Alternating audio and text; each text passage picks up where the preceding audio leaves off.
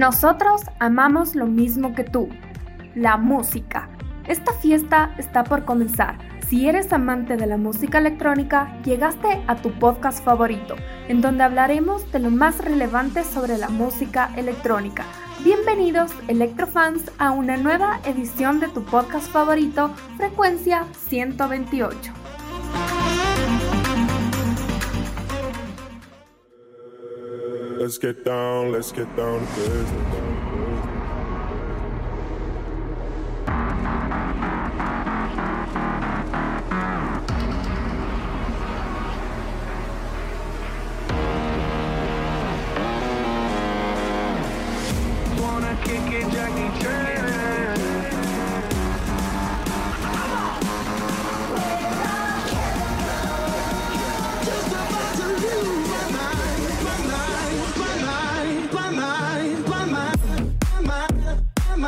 Bienvenidos Electro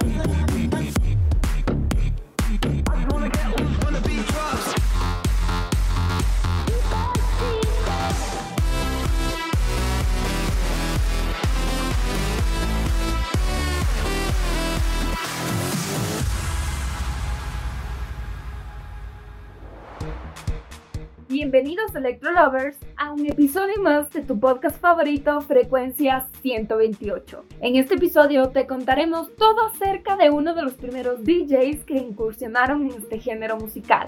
Como en cada episodio tendremos un invitado especial que nos contará sobre sus comienzos y sus experiencias con la música electrónica. Si eres fan de esta música, no te despegues. Thais West Michael, conocido como DJ Tiesto, apodo que proviene de su sobrenombre de la infancia, nació en Breda, en Países Bajos, el 17 de enero de 1969 en una familia cristiana. Sus padres se divorciaron cuando apenas era un niño, por lo que Tiesto empezó a trabajar para poder ganar dinero y poder sacar adelante a su familia. Actualmente el DJ tiene 52 años y sigue siendo uno de los mejores DJs a nivel mundial. DJ Tiesto empezó a mostrar interés por la música electrónica desde sus 8 años de edad y es a los 14 que decidió dedicarle un poco más de tiempo a la música y comenzó a tocar en las fiestas de su escuela. A partir de ese momento pasó a ser un DJ un poco más conocido, pero entre 1985 y 1994 empezó a tocar en varios clubs en Países Bajos. Sin embargo, fue en Spoke, en un pequeño club de Breda, donde fue capaz de afinar su propio estilo al tocar en una habitación separada de 10 de la noche a 4 de la mañana todos los fines de semana. Al principio de su carrera, el DJ se enfocaba principalmente en géneros como el dance y el trance. Y es así que durante estos años produjo pistas en hardcore y gamer con los dales de Dark Joker y DJ Limite, y más tarde fue descubierto por el director general de Basic Beat Recording.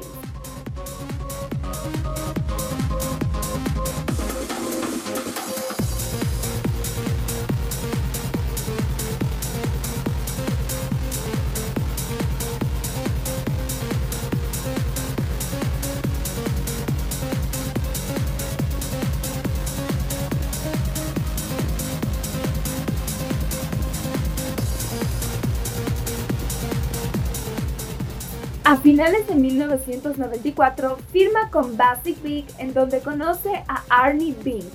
Tiesto lanza grabaciones con el subsello de Trash Can, fundado por Arnie, y más tarde crea el subsello de Guardian Angel con el mismo Arnie y presenta con este subsello la popular serie de Forbidden Paradise. En el otoño de 1997, Arnie y Tiesto decidieron dejar Basic Beat para crear su propio sello conocido como Black Hole Recordings, con el cual Tiesto lanzó la serie Magic. Tiesto empezó a grabar música y en 1999 unió sus fuerzas con el DJ también neerlandés Ferry Korsten para crear el dueto de trance de Gold Yella con el objetivo de destacar la importancia de la expansión del trance en esa época.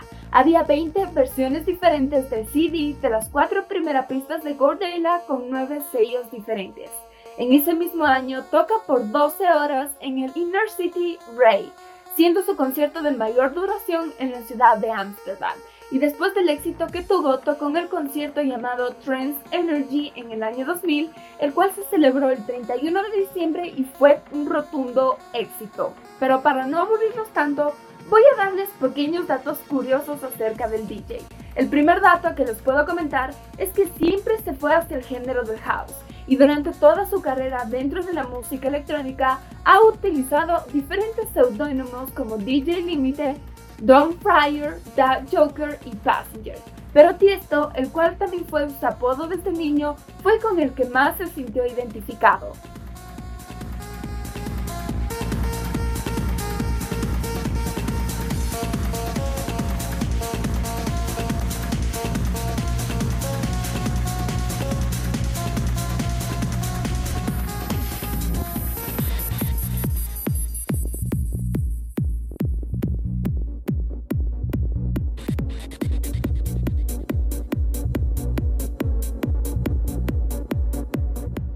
Summer Breezy se convirtió en el álbum de mezclas debut de DJ Tiesto en Estados Unidos, con la ayuda de un contrato firmado con New World. En Summer Breezy aparece su remix de The Silence de Delirium, el cual estuvo cuatro semanas en el top 10 del Reino Unido y llegó al número 3 en la lista de éxitos de dance en el Billboard. In Search of Sunrise 2 fue lanzado en el año 2000. Tiesto decidió crear un subsello conocido como Magic Summit el sello se convirtió en una marca que representa la alta calidad de la música electrónica, gracias al lanzamiento del himno dance clásico de Tiesto Flight 643 en el año 2001. La fama de Tiesto comenzó a aumentar a principios de los años 2000 después de su set en Inner City Party en la ciudad de Amsterdam en 1999. El álbum compilatorio Summer Breezy y el lanzamiento de In the Memory el cual fue su primer álbum como solista, se lanzó en el año 2001 y contenía 10 sencillos. Los sencillos del álbum fueron Letter Industry, In My Memory, Magic Journey, entre otros.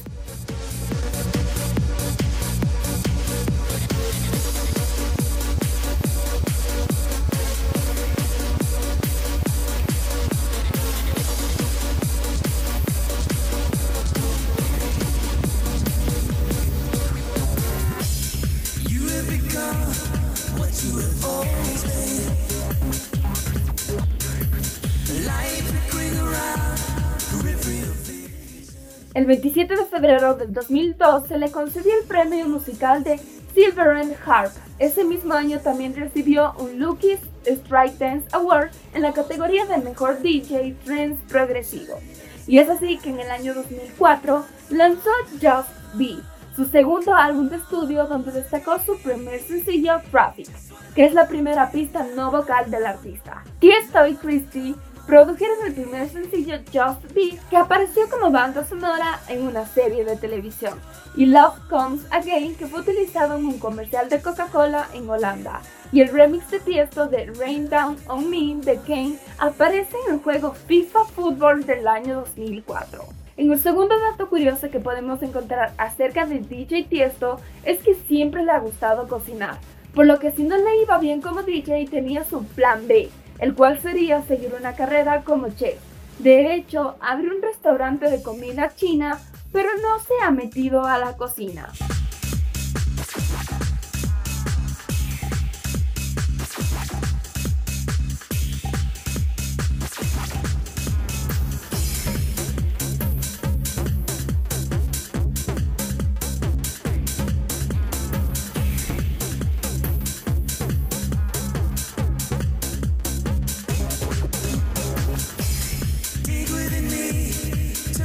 Tiempo después, el comité organizador de los Juegos Olímpicos de Atenas 2004 le pidió a Tiesto que actuara en los Juegos Olímpicos, convirtiéndose en el primer DJ en tocar en vivo en el escenario de los Juegos Olímpicos.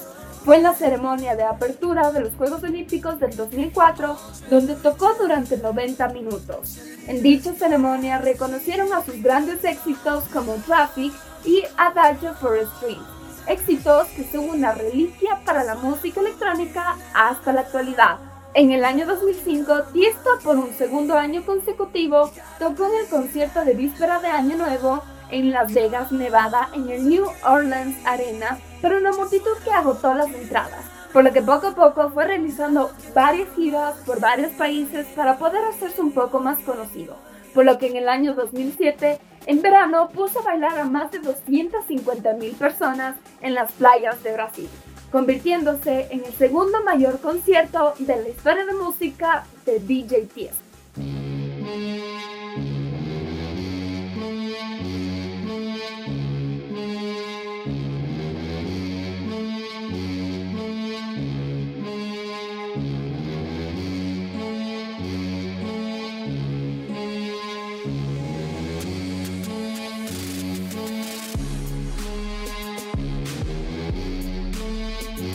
El 16 de abril de 2007, Tiesto lanzó su tercer álbum de estudio, Elements of Life. El álbum vendió 73.000 unidades, lo cual fue un grande éxito para él. Dicho álbum se compone de rock, trance y la música experimental que muestra el estilo propio de DJ Tiesto. Tiesto, como ya lo había comentado antes como dato curioso, abrió un club restaurante que sería una nueva adquisición para comida china, con música electrónica y un entretenimiento en vivo.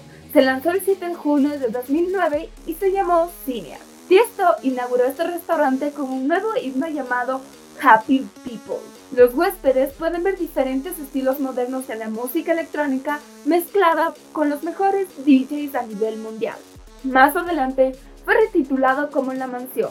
Tiesto anuncia su residencia en Privilege y fue reconocido oficialmente por el Guinness World Records por ser el club más grande del mundo.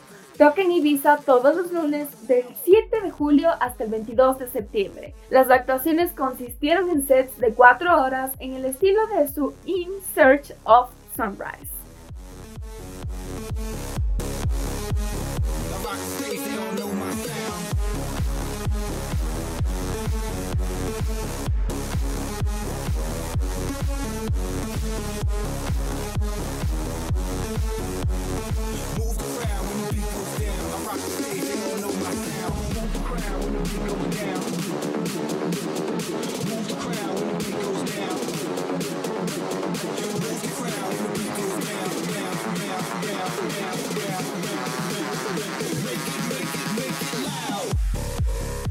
Ultra Records de New York anunció que es socio de Coca-Cola, con motivo de promoción que auspiciaría Coca-Cola como patrocinador oficial de los Juegos Olímpicos de Beijing, donde se combina con el arte y la música. Ocho músicos y otros artistas fueron escogidos e incluyeron a DJ Tiesto para crear canciones inspiradas por algunos diseños especialmente creadas para las botellas de Coca-Cola. Tiesto produjo una canción inspirada para la botella de Coca-Cola que se titularía The Global Harmony. Otro dato curioso que podemos encontrar acerca de DJ es que en el año 2010 llevó a cabo su primera gira mundial donde logró un récord de 154 conciertos en 14 meses y definitivamente fue algo que ningún otro DJ había logrado hasta esa época. Y un año más tarde fue nombrado por Mixnack como el mejor DJ de todos los tiempos. Dos años más tarde, Tiesto lanzó su cuarto álbum de estudio, Kaleidoscope.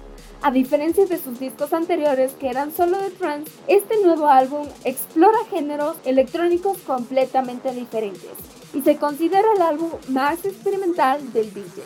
El primer sencillo I Will Be There salió en julio de 2009 y en su primera semana el álbum alcanzó el top 10 de los mejores éxitos en iTunes.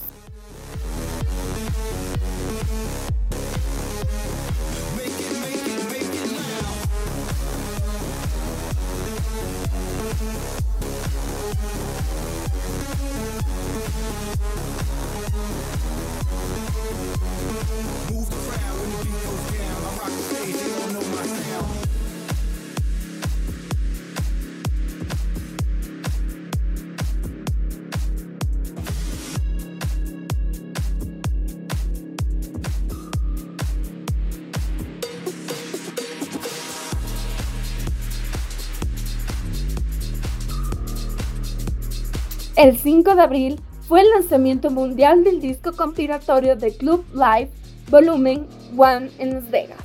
El álbum contiene 16 canciones con un bonus track. El nombre lo debe a la residencia anual que hace durante el año 2011 en el hotel Hard Rock Casino en Las Vegas, donde toca una vez al mes, aparte de su residencia en verano en el Club Privilege de Ibiza. Adagio for Strings quedó en el puesto número 2 de las mejores canciones de la historia de la música electrónica según la revista Mixmag, ya que lo nombró en el año 2010 como el mejor DJ de todos los tiempos.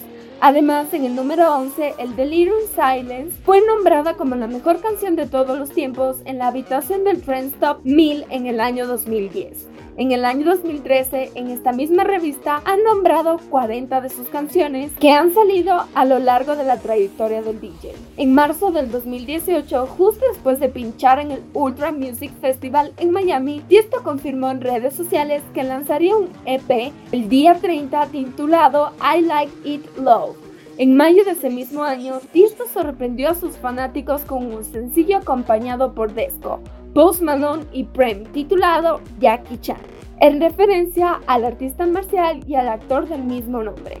La canción obtuvo un creciente éxito durante el verano al punto de alcanzar el número uno en la lista de Airplay de los Billboard Dance Mix Show de Estados Unidos y el número 52 en el Billboard Hot 100 de Estados Unidos.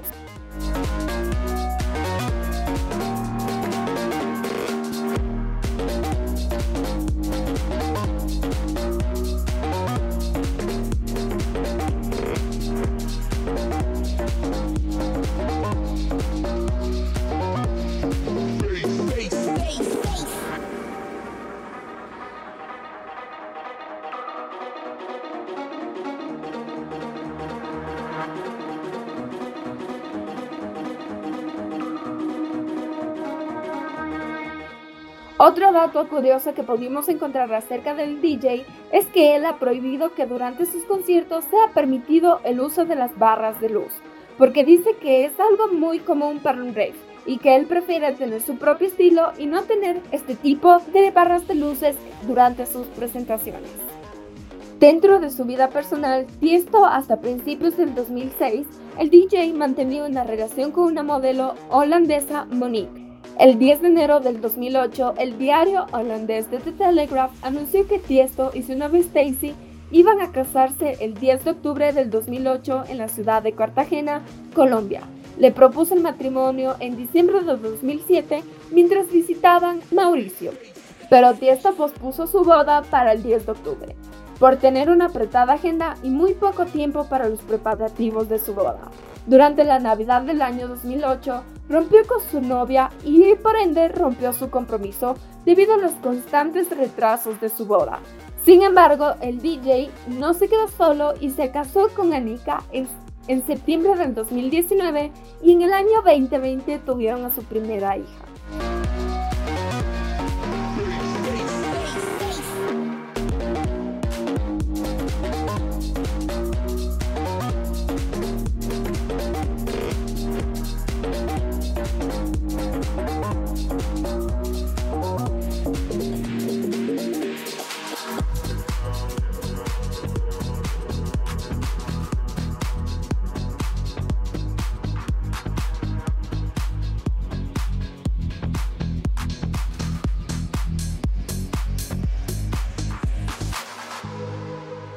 La producción musical de Tiesto le ha permitido recibir diferentes premios y reconocimientos en diversas categorías como mezclas, temas originales, el DJ del año, productor, sencillos y álbumes completos. Con una carrera envidiable, DJ Tiesto sigue abriéndose camino en un mundo de sonidos electrónicos, luces, cuerpos en movimiento y noches muy intensas en donde su público no puede dejar de bailar al ritmo de sus grandes éxitos. Y después de hablar de un espectacular DJ, doy paso obviamente a una DJ muy genial y divertida y sobre todo amante de la música electrónica, sobre todo del house. Ella es María Gracia, una DJ guayaquileña que empezó a tocar gracias a la pandemia y ha tenido la oportunidad ya de tocar en grandes escenarios como Los Beach. Sin más, doy paso a una gran DJ ecuatoriana. Hoy tenemos a María Gracia eh, González y quería comenzar preguntándote qué fue lo que te motivó para ser DJ. Eh, bueno, yo soy DJ de pandemia. en realidad, bueno, eh, como asistente de, a fiestas electrónicas, voy desde que tengo mayoría de edad. Siempre me ha gustado mucho el tema de las fiestas electrónicas. Yo he visto de primera mano cómo ha evolucionado esta escena sobre todo en Guayaquil, ¿no? Eh, pero nunca había tenido la oportunidad de estar del otro lado de la cabina y no fue sino hasta que Monobox abrió las escuelas, el curso de DJ y justo eh, uno de mis DJs favoritos que se llama Mogo, que tiene un estilo muy parecido al mío, bueno, él me enseñó, pero tiene un estilo que siempre me gustó, que fue tipo música house, eh, new disco, funky house, abrió las clases. Entonces, eh, siempre me gustó mucho el estilo de él y supe que si alguien me enseñaría, pues él sería el indicado. Entonces, me metí al primer curso. Eh, él va un súper buen profesor, tuvimos una súper buena química como profesora alumna y eh, eso me llevó a inscribirme al segundo curso y terminé pues haciendo los dos cursos de, DJ eh, y gracias a Monobox tuve la oportunidad de, de, tocar en uno de mis primeros shows en los Beach Club en Montañita. Entonces ahí empezó a despegar todo, igual con intermitencias, ¿no? Por todo este tema, pues de que a raíz de, de toda la situación actual no siempre se han podido hacer eventos pues, por las exposiciones del COE, pero evento que salía, evento que participaba, trataba de hacerme conocer por mi música, que es también este estilo de house, de nudisco, música alegre, divertida. Eh, y ese estilo que, siento que todavía eh, hay muchos DJs que, que, pueden destacarse más en esto y, hay mucho campo para abrir en este tipo de género de electrónica. Y justamente como nos comentas que iniciaste en pandemia, ¿cómo te nació esa idea para entrar a este curso? Tal vez tuviste ya esta idea hace mucho tiempo o justamente nació por el tiempo como que libre que teníamos en plena cuarentena. Creo que fueron algunos factores, o sea, todo se compaginó. O sea, eh, fue el hecho de que estuviera más libre en mi trabajo porque no tenía clases presenciales, el hecho de que se abriera Monobox, que es una discoteca. Bueno, para esto, para los que no sabían un poco de retroceso, el Monobox es un club de electrónica de, de Guayaquil que obviamente en estos momentos no puede abrir por, por, temas del municipio, pero que en su momento fue el club número uno en Guayaquil de electrónica. Entonces yo iba allá todos los viernes que había música electrónica eh, y soy... Ah, George Levy y Moga y entre otros DJs ya eran amigos míos, entonces realmente fue como que un amigo mío me diera las clases. Y fue eso, ¿no? Saber que venía en Monobox, que se abran las clases, tener el tiempo para hacerlo. Eh, y siempre he querido ser DJ en realidad, solo que no lo tenía como prioridad por, por otros temas. Y yo podría echarle la culpa a la pandemia, en realidad. Si es una razón por la cual me hice DJ, en realidad fue por la pandemia. O sea, eh, llegó ese, ese, deseo como que de, bueno, aquí están todas las señales, toma esa oportunidad y, y, bueno, si no se da, no pasa nada, pero venme aquí un año después, un año y medio después y no me arrepiento ni un segundo de haber tomado esa decisión. Y, bueno, en realidad haciendo un poquito más retroceso, si ya nos ponemos un poco místicos para la gente que cree en estas cosas, hace unos dos años más o menos me hice Reiki y eh, la, terapeuta de Reiki me dijo en algún momento que yo necesitaba eh, fortalecer o, o, sacar a luz un lado artístico mío, que como que mi, el ser humano siempre tiene que tener diferentes tipos de lados, ¿no? El lado intelectual, el lado de trabajo económico, y ella me comentaba que había algo de mi lado artístico que tenía que sacar, que, tenía que explotar, por así decirlo. Lo cual en ese momento a mí me pareció como un poco raro, porque yo soy una persona que no, no me considero eh, de todo este tema del ámbito artístico no me consideraba eh, alguien afín, o sea, yo no sé dibujar, eh, no sé pintar, de fotografía me gusta, pero no sé, o sea, no sabía de, qué me podía desarrollar. Y hablando y hablando con ella, solita empecé a decir que siempre he querido ser DJ, que siempre me ha gustado, que uno de mis, como que mis mayores sueños es cantar en vivo con mis vocales, o sea, y fue súper raro porque jamás me imaginé que tendría una conversación así con alguien porque en realidad no es algo de lo cual en ese momento yo solía hablar. Entonces, atando los cabos y haciendo las conexiones, pues yo creo que al final de cuentas ella tenía razón y, y súmale pues todo lo que te conté ahora, creo que eso es básicamente lo que pasó. Fue toda una motivación. Así es, así es. Faltó como que el empujoncito. ¿Y crees, o sea, que el momento en que empezaste ya a tocar, ¿tú, tuviste algo que te dijo tal vez así como que esto es muy difícil y tal vez debería dedicarme a otra cosa?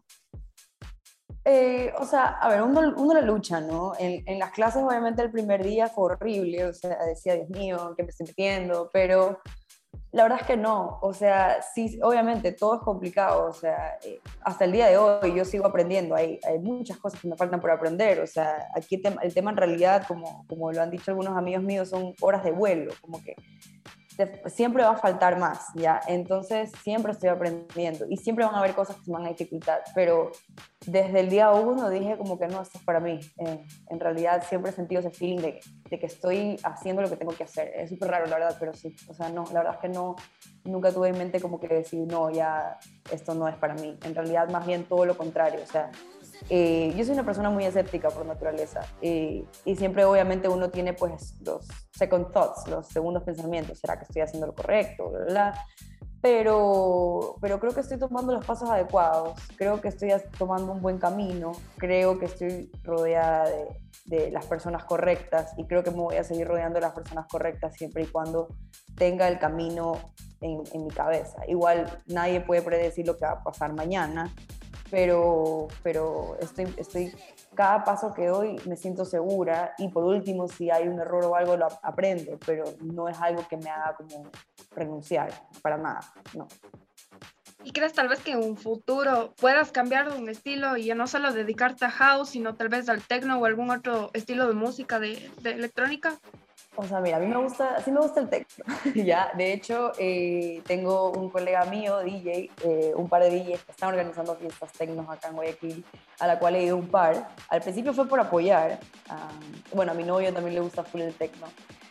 Y bueno, también lo fui a ver a Richie Hotting, me acuerdo, a finales del 2019. No me gustó mucho Richie Hotting, pero, pero fue un DJ, entonces no puedo decir que escucho un DJ y no me gustó, no me gusta el género. Ya, a, mí, a mí, digamos que la he pasado bien fiestas de pero eh, sí es un género bastante alejado de, de, la vibra que me gusta transmitir. Yo, yo no lo veo tanto por género, lo veo por la vibra, la vibra que me gusta transmitir en ese momento.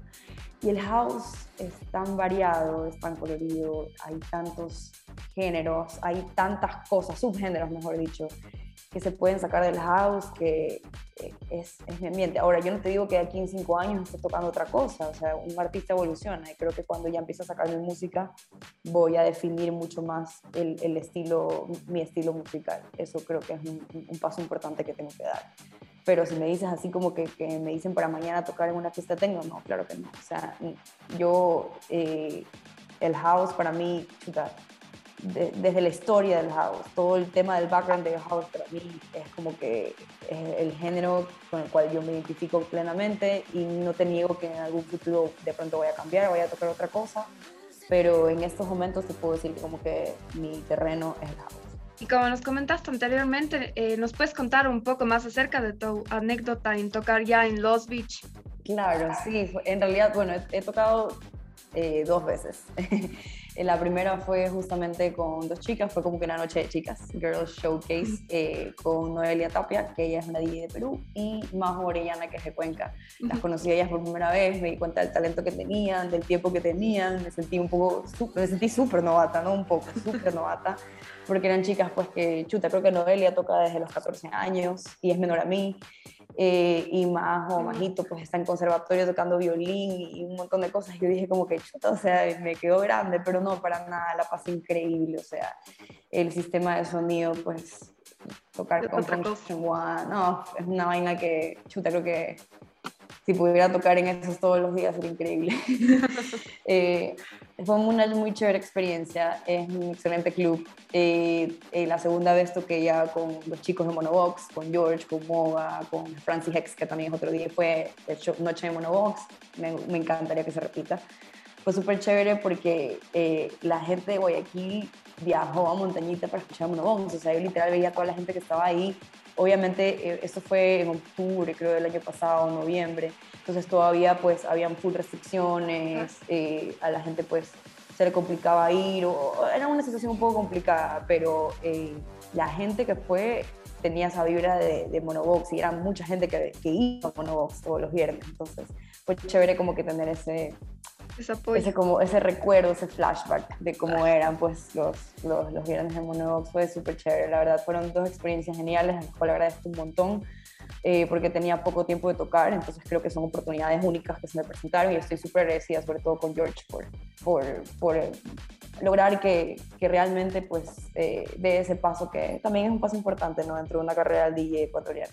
¿Y crees justamente que en Guayaquil existe un poco más de afinidad hacia la música electrónica en comparación de las otras regiones del país? O sea, no, a mí no me gusta hablar sin saber.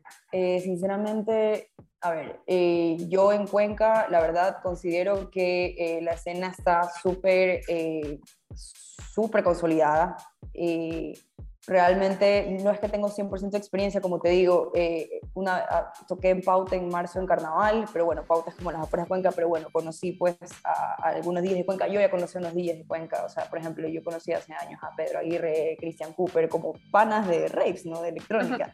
Entonces, eh, luego eh, en Pauta toqué con este dúo que se llama Fabulado, que son Pedro y César Iñiguez, y chuta, o sea, una gente con una vida, bueno, la gente en Cuenca es maravillosa, de hecho mi familia es de Cuenca, entonces toda la vida vivido Cuenca, conozco Cuenca.